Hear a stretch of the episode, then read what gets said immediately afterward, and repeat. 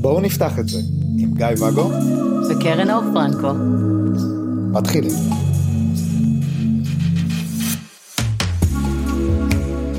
צהריים טובים. או בוקר טוב. לא, אנחנו כאילו חלק ב' של חלק א'. וואו, זה מרגיש לי ממש כמו איזה התחלה חדשה כזאת עכשיו, פתאום צהריים. בואי בואי, לא, אל תיסחפי. הפרק הזה נעסוק בך, באיך שאת פתחת, כי אני כבר חפרתי. אז ממש התחלה חדשה. כן, כי בטח לא נשארו מאזינים אחרי החפירה שלי.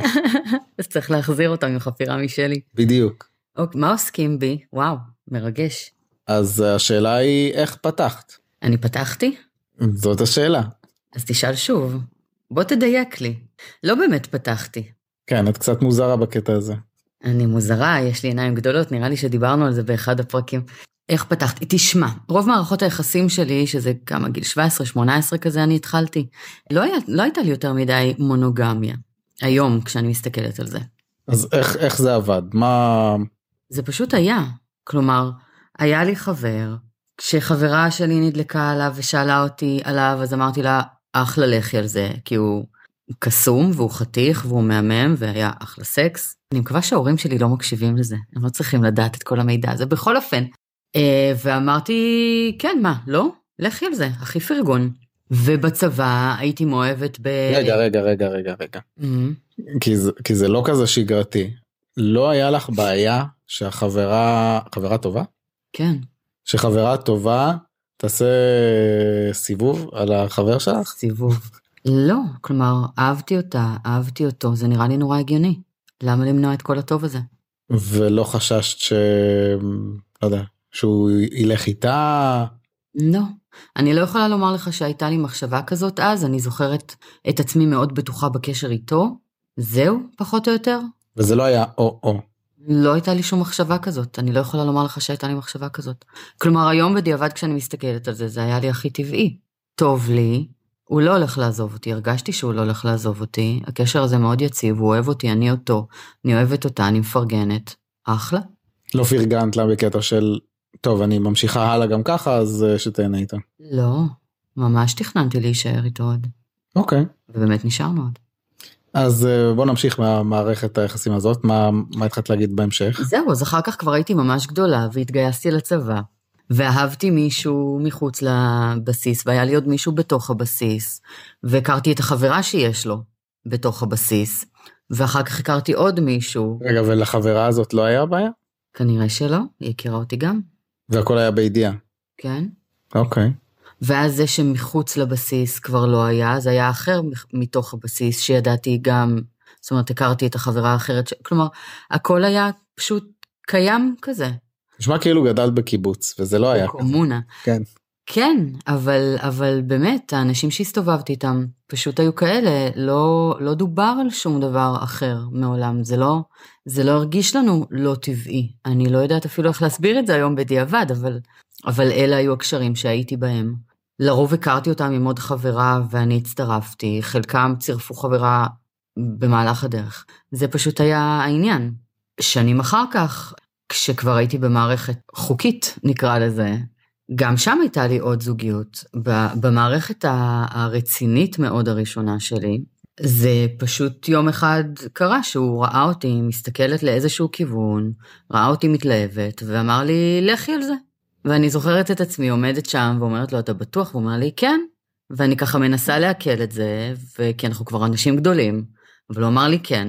אז הלכתי, והתפתחה שם מערכת יחסים פשוט מקבילה, שקרתה, פשוט קרתה. אממה. אממה. כל זה התפוצץ לי בפרצוף. כן, אמרת בפרק הראשון, נראה לי, כשהצגנו את עצמנו, שזה... שהיה איזה פיצוץ. כן. מה? למה? כי לא ניהלנו את זה בכלל, לא ידענו. בוא נתחיל מזה שלא ידענו שאנחנו א-מונוגמים. אני לא ידעתי שאני א-מונוגמית. ידעתי שאני מוזרה, אבל לא ידעתי שאני א-מונוגמית. ומה שקרה בסופו של דבר זה בגלל שלא עשינו שום תיאום ציפיות, שום שיחה מקדימה, שום הסכם. לא היה לנו כלום. אני הייתי פה, אני הייתי שם, אני הלכתי, אני חזרתי, אני התאהבתי, טאק, הכל התפוצץ לי בפרצוף, כי הייתי יותר מדי זמן בקשר השני, כי לא הקדשתי מספיק תשומת לב, כי קנאה משני הצדדים, כי, כי, כי, ומעולם לא עצרנו לדבר על זה להרגיע ולתאם את מה שקורה ולראות בעצם, רגע, מה הצרכים שלו, מה הצרכים שלי, מה הצרכים של צד ג', מה, מה קורה פה, רק זרמנו. אוקיי. ומהזרימה הזאת, וגם הייתי ילדה מטורללת כזאת, ומי ידבר איתי, אני מלאה באגו, אני יודעת הכי טוב, אז פוצצתי את הכל, ברור, כי זה הדבר הנכון לעשות. במקום לדבר. מה פתאום לדבר? למה לדבר אם אפשר לצעוק? למה לדבר אם אפשר להכין מזוודה ולהגיד לו צא מהבית? זה היה כזה, זה היה מאוד מאוד מטורלל. וחבל, בדיעבד, חבל מאוד, כי בסופו של דבר זה עבד כל כך יפה, ואני מאמינה שאם היינו מודעים יותר, כמו היום, היום, אתה יודע, יש לי איזה סלסלת כלים נאה לתקשורת ובכלל אה, לנהל קשרים, אבל אז לא היה לי את זה. וכל מה שידעתי זה או להיות בתנאים שלי, שאני לא ידעתי מה התנאים שלי, אבל זה או זה, או לא להיות. תתפנה לי בבקשה ותן לי להמשיך את הטרלול שלי בלי שאף אחד יישב לי על הראש. זאת אומרת, לצאת לך מהווריד, או לא ומהחיים. לצאת מהחיים. כן, כן, ממש כזה. אז מערכת היחסים הזאת נגמרה, ואחר כך גם המערכת השנייה נגמרה בגלל uh, ענייני קנאה וכולי, שגם אותם לא הצלחנו לתקשר כמו שצריך, ופשוט אמרתי, אוקיי, זה לא מתאים לי, ביי. שגם על זה אני מתחרטת בדיעבד. אבל uh, מה יכולנו לעשות? היינו ילדים וזה היה מזמן. את וסימון? ומויז הקטן? מויז הקטן. אז בעצם היה את הניסיונות האלה, לא היו כלים. כשזה התפוצץ המשכת עם המערכת, עם המערכות יחסים האלה? לא, אז כשזה התפוצץ מערכת אחת אה, סגרתי, את המערכת השנייה המשכתי, וגם, כמו שאמרתי, היא הסתיימה בגלל אה, קנאה, שלא ידענו אה, לטפל בה, להתייחס אליה כמו שצריך. אז גם שם אמרתי, אוקיי, זה לא בדרך שאני רוצה את זה, שאין לי מושג מה הדרך שאני רוצה, אבל ביי, גם את הדלת הזאת טרקתי. ושם uh, עברתי למערכת מונוגמית של כמה וכמה שנים עם אב ילדיי. שהייתה לך מחשבה שעברה לך אולי בראש של אוקיי הדבר הזה עם המרובה משתתפים לא באמת עובד וצריך להתמקד באחד? לא, בכלל לא, בכלל לא. אבל הגעתי לגיל הזה שבו ההורמונים uh, משחקים לי בראש ואומרים לי, גברת, הביציות שלך נרקבות, בואי, את רוצה, את רוצה ילדים. וכדי uh, לרצות ילדים צריך לחתום לו כאן, כאן וכאן, כדת משה וישראל, ולהתחייב לאי אלו שנים, אז uh, זה מה שעשינו. כן זאת אחת מהאופציות המקובלות. אז אני מקובלת, אתה יודע, אני, אני מיינסטרימית. אוקיי לא אבל נגיד ובמערכת יחסים הזאת זה משהו ש... שעלה הרצון לחוות עוד זה משהו ש... אני אגיד שהוא עלה, אבל הוא, הוא, הוא, הוא נהדף מהשולחן עוד לפני שהספקתי להניח אותו שם אפילו, זה פשוט היה ביג נו. אוקיי. זה לא קרה, נשארנו מונוגמים עד, אה, עד שהתגרשנו בעצם. עד שהכרתי אותך. קצת לפני שהכרתי אותך. לא, לפני כשעזבתי את שהכרתי. הבית כבר היו לי מערכות אה, המונוגמיות בחזרה. כן אז בעצם אה, מגיע שלב שאת מחליטה לעזוב את הבית היה לזה קשר למונוגמיה המונוגמיה או שזה היה נושאים אחרים? בסוף היה לזה קשר לזה, כי אני מאמינה שאם הוא היה מסכים לפתוח, אז היינו נשארים לשם שמירה על הבית, אוקיי. לא במערכת רומנטית, כי הרומנטיקה כבר לא הייתה שם שנים, אבל זה למשוך את הסוף, זאת אומרת, הפרידה הייתה בלתי נמנעת. זה, זה לא קשור באמת להמונוגמיה. אוקיי. אז uh, בעצם את יוצאת מהבית ומתחילה מערכות יחסים? אני יוצאת מהבית בידיעה כבר, כלומר, כשאני ידעתי שאני הולכת לעזוב את הבית, כבר נכנסתי לקבוצות המונוגמיות, לקהילה, כבר uh, הכרתי אנשים uh, והודעתי להם שמונוגמיה לא תהיה איתי, זה כבר היה... אני, אני את זה מיציתי, ומעכשיו מי שמכיר אותי זה כזה. ומי שלא התאים לו, אמרתי לו, סלמת וכל טוב.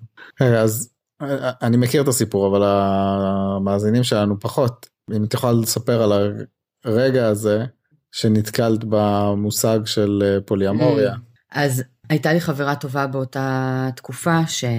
יום בתקופת הנישואים המונוגמית. כן, לקראת סוף הנישואים, שכבר ידעתי שזה הולך להסתיים, שיום אחד אמרה לי, תשמעי, יש איזה הרצאה קרוב אלייך ברחובות, מה שם משהו על פולי משהו, תבואי איתי. ואני נשואה ומשועממת, אמרתי לה, יאללה, אני באה איתך לערב בנות, כמה כיף לי. והגעתי לאיזה דאנג'ן כזה, משה, איפה, איפה, איפה זה היה?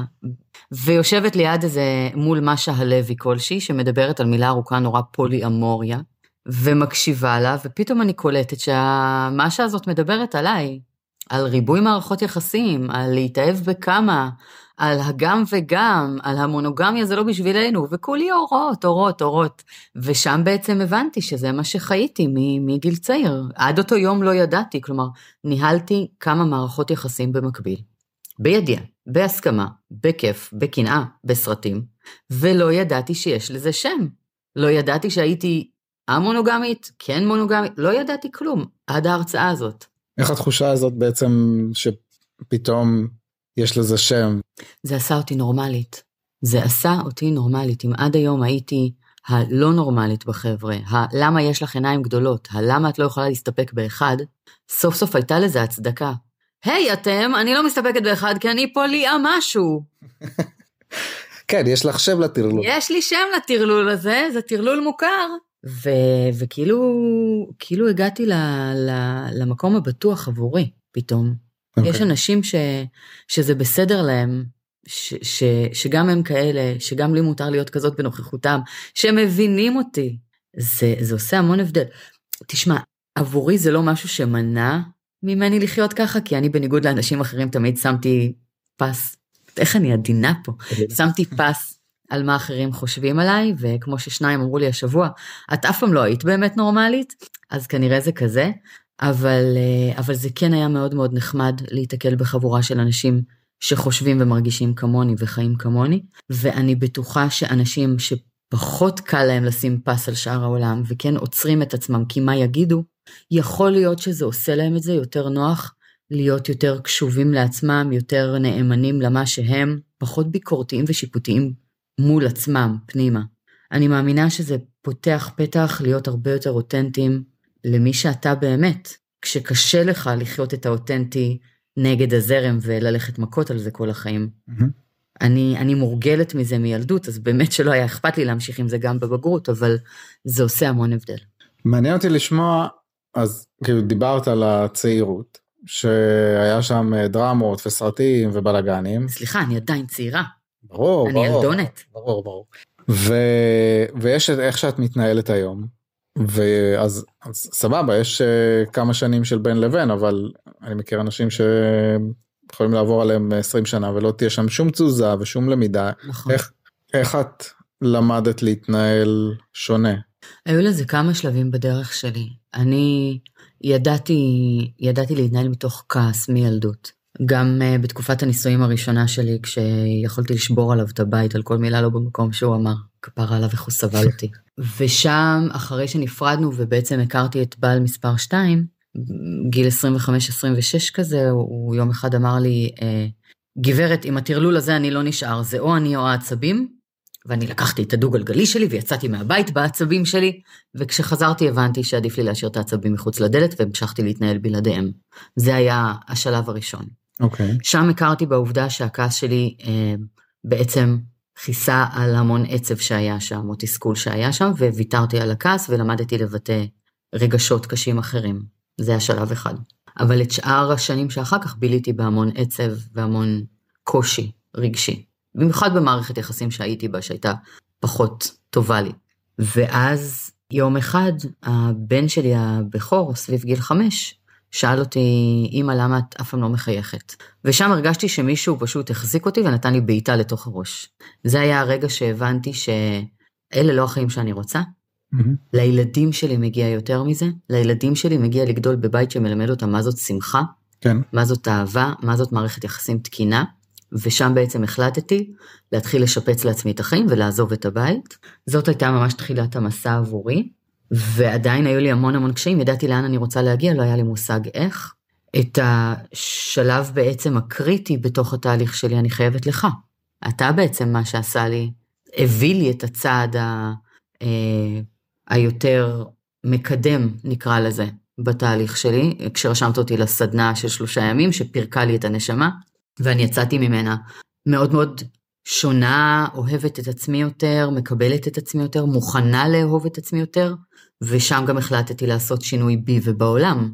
אוקיי. Okay. לקחת את זה הלאה גם, גם על עצמי, גם למערכת היחסים שלנו, וגם לאחרים שסביבי, כלומר, הצעד הראשון בטיפול בכלל היה שם. ועדיין בתקשורת שלך, בכנות שלך, בבחירת מילים המדויקת, יש משהו שהוא, אני תופס אותו מעט שונה בהתנהלות הרגשית, באיך שאת מעבירה את עצמך תהליכים שממה שאני מכיר, אני הולך לאנשים אחרים, חיצוניים, יש הרבה תהליכים שאת מצליחה להעביר את עצמך פנימית. כן. זה תמיד היה שם? תשמע, אני באה מנקודת אה, מוצא שלכולנו יש את כל המשאבים שאנחנו זקוקים להם, אז זה תמיד היה בי. אוקיי. אין אלפיסטית שכמוני. זה תמיד היה בי, אבל גם תמיד היה בי הרבה מאוד כאב, כעס, שיפוטיות, מה שנקרא אגו, שבעצם אה, מאוד הפריע לי להיות ביקורתית כלפי עצמי מספיק, או להיות בחמלה כלפי עצמי מספיק, כדי ליישם את התהליכים האלה עליי, כי פחדתי ממני. פחדתי להודות שאני לא מספיק טובה במקום שבו אני נמצאת, כי צריך להודות בזה קודם כל, בזה שאתה לא מספיק כרגע, אבל מסוגל לעשות שזה כן יהיה, ואז בעצם זה הפתח לעשות את התהליך. ומהרגע שהגעתי למקום הזה, הצלחתי להתחיל להזיז את עצמי, כי אני בחמלה, אני לא רק, לא רק בביקורת עצמית, אלא גם בחמלה, ובאהבה וקבלה עצמית, כדי להאמין שאני יכולה. וזה בעצם מה שעושה את ההבדל בין להיות ב... אני לא מספיק, שזה סוג של קורבנות ותקיעות, כן. לבין התנועה הזאת. אז לסיום, איך את רואה את מערכות היחסים שלך קדימה? מן הסתם אם חיית ככה לפני וזאת uh, ברירת המחדל שלך כשאנחנו נהיה בגיל uh, זקנה.